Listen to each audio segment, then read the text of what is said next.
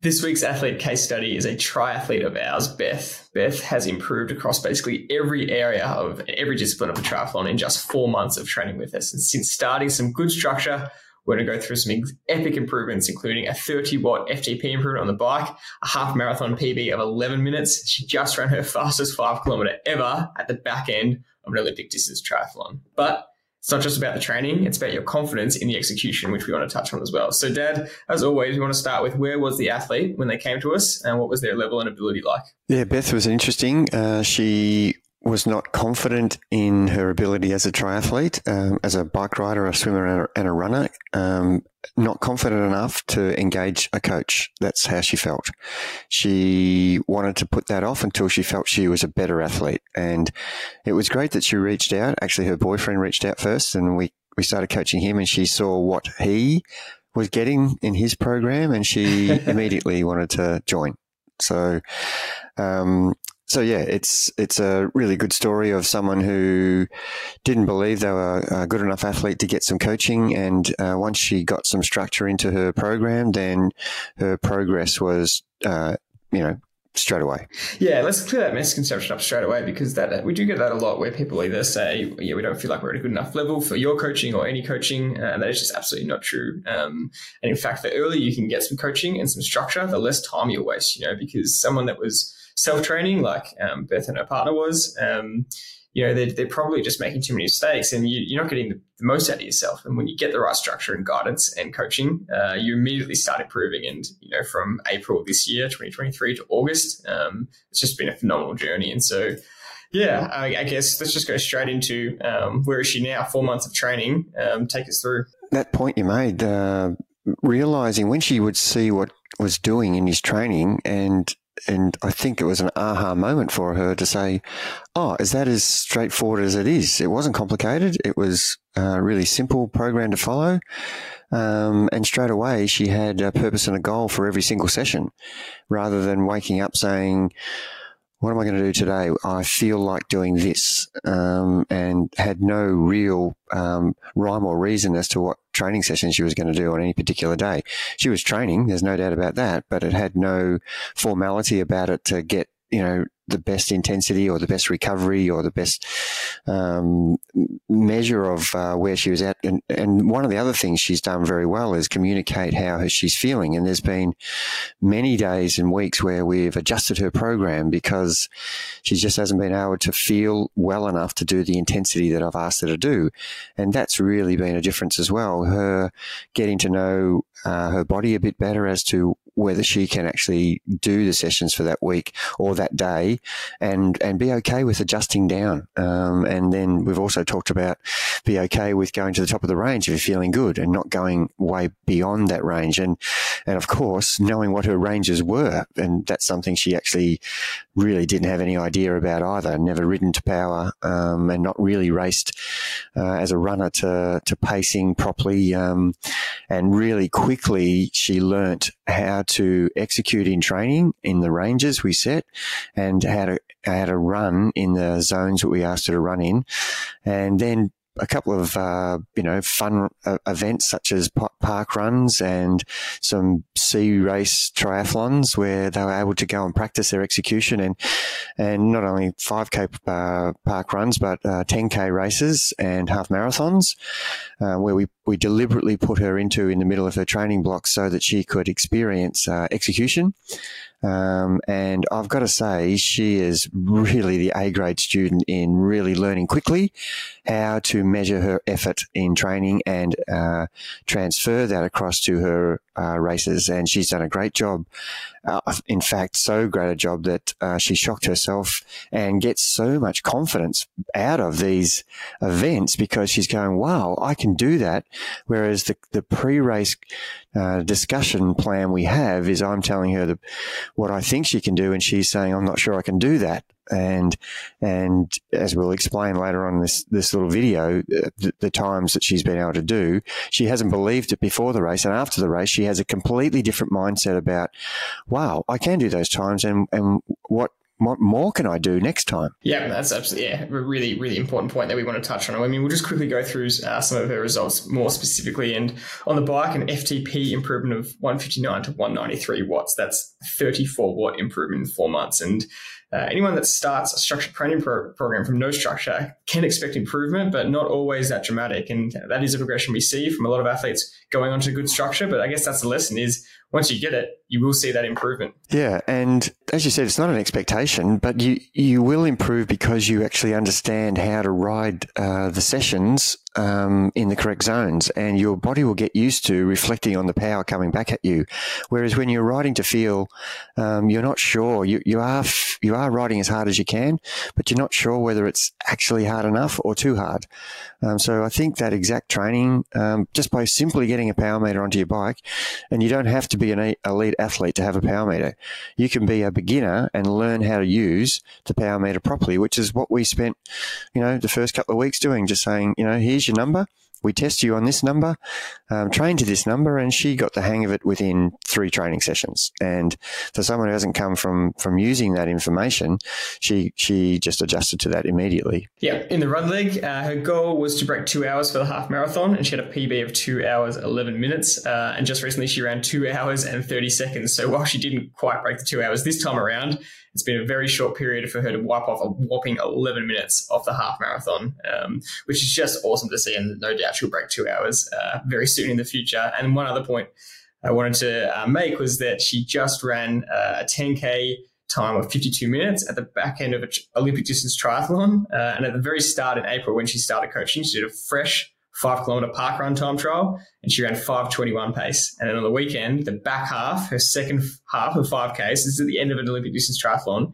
she's ran 520 pace. So she's ran the same pace, what she could do fresh four months ago at the back end of triathlon. I think that's absolutely outstanding. Yeah, and another stat that um, if you, if the listeners want to hear, put it into a race perspective. Uh, her last Olympic distance, which was four or five weeks ago, she ran five thirty pace off the bike, and this weekend, um, and she actually won her age group this weekend, and I think that's one of the first times she's been on the podium.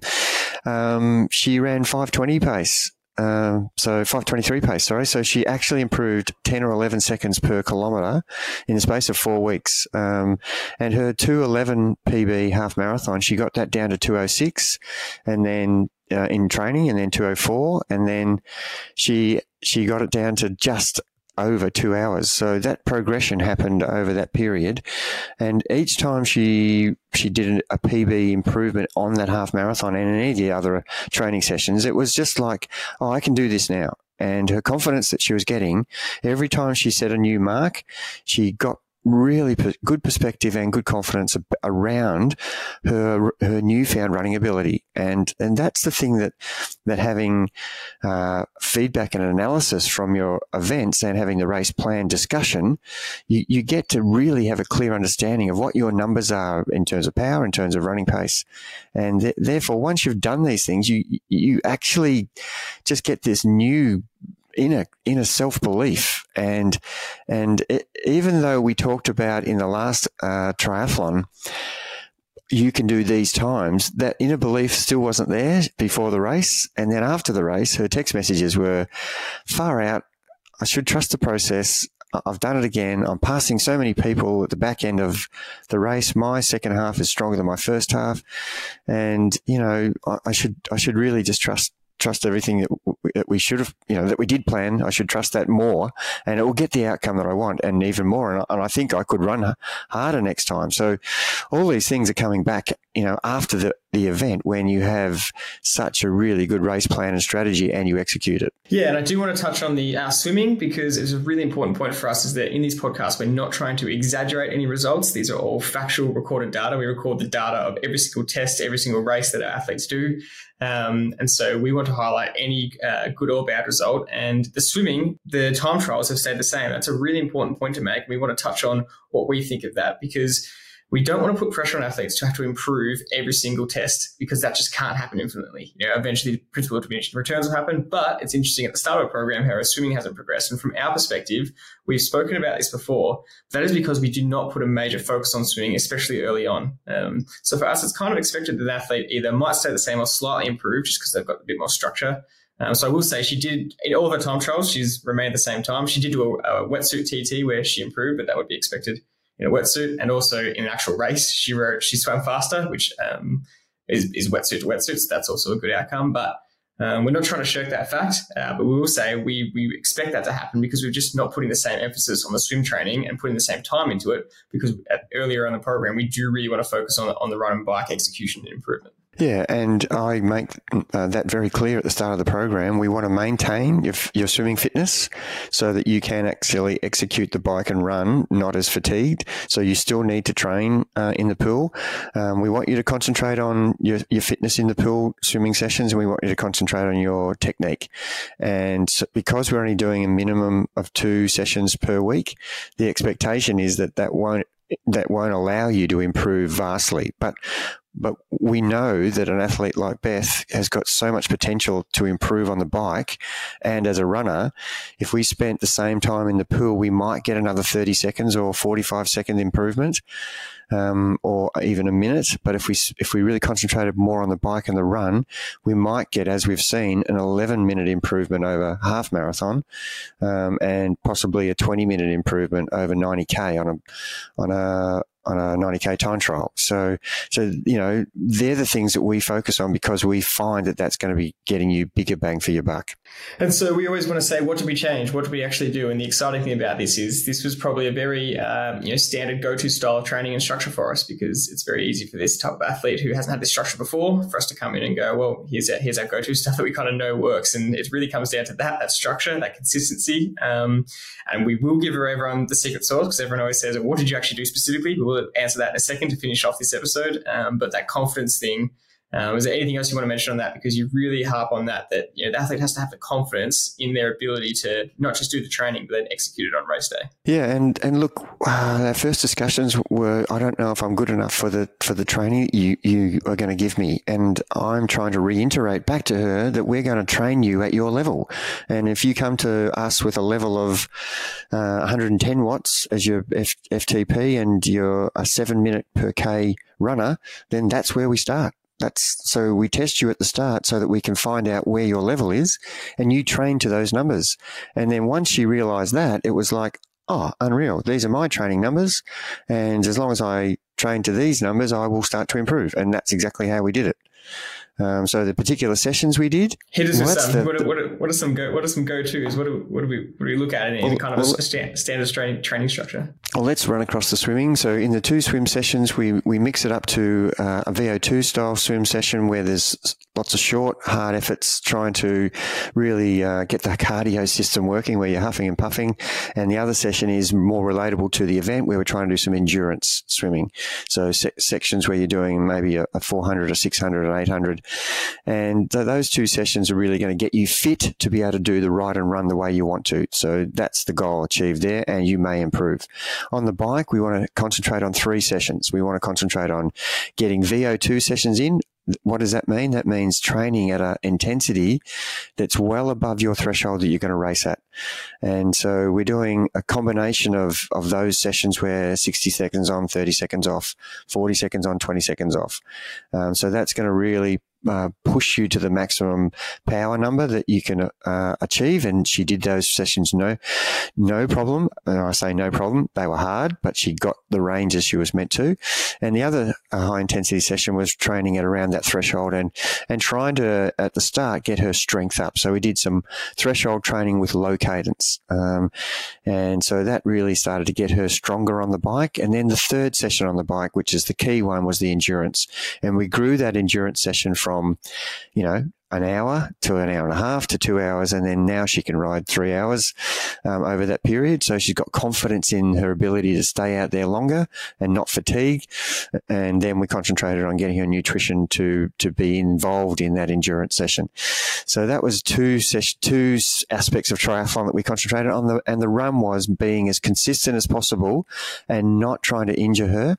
Um, so no intensity on the run, but doing regular runs off the bike and doing some aerobic training. And then the key one was her long endurance run, which we grew from 60 minutes up to, you know, two hours. So, so it was very basic structure, but but it had progression in it and it, it started at her level and her level continued to grow. So we adjusted by testing her.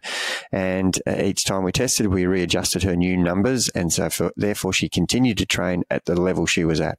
Isn't it incredible that with no intense running sessions, just with that strength, that endurance, that hill work, um, the strength on the bike that translates so well, you know, you can have an 11 minute improvement in the half marathon. That is just awesome. And we'll read out a quote that she said after her latest race, where she said she's just so happy with how much she's improved. She even surprised herself with how fast she ran. I'll actually read it verbatim. So how she said it, I felt so good, especially in the back half, so good catching people and getting on the hills. I'm surprised how fast the run was considering the hills. And I think that's just a good indication indication of um, the result. And, you know, in terms of real world application, you mentioned it before, but she won her age group on the weekend, the 19 to 29 year old age group. And that's just a nice uh, cherry on top for, to, cap, to cap off all this improvement. Yeah. And I think, uh, you know, not being a person who's a podium um, experienced person, it's so much fun for her to, to actually improve at that rate. And these are these are uh, not insignificant races, but you know you can only race who's in the event. And um, if you happen to be good enough, then that's great. And the point you made before, we. Re- at the at the start of most people's programs, we have to look at the athlete as a runner in particular and see what their experience is. If they come to us and they're a very experienced runner, we will have some intensity in their running program because their body is used to it. If someone comes to us and they're someone like Beth who's who's not done a lot of races and not been a, a, prolific runner and and done a lot of kilometers, we were, we don't need to start with any intensity and and look at the results we got with no running intensity whatsoever. We've improved incredibly in all of her running times with no intervals and, and all we've done is build her strength. And both of those have come from the ride and some of her running training. But there's no hard running sessions, no track sessions, nothing like that. We, have stayed away from that so that she can absorb the load in her training from the other, the other sessions she's doing. And it stopped her from being injured. And, you know, even then she still started to get tight with her body and we had to reassess, you know, at the 12 or 13 week mark where she'd eliminated a lot of her stretching out of her program because she's so busy training. But we have to reintroduce that so that she's doing that as a consistency as she is training. That's a great way to finish. Um, it's a really good case study, really good example of an athlete sticking to some good structure in just a four month period and what can happen. And I'm sure we'll be doing another episode on her partner, Ben, as well. So, congratulations, Beth. Some great results so far. We can't wait to see how it continues. Thanks for listening to another case study, and we'll see you on the next episode.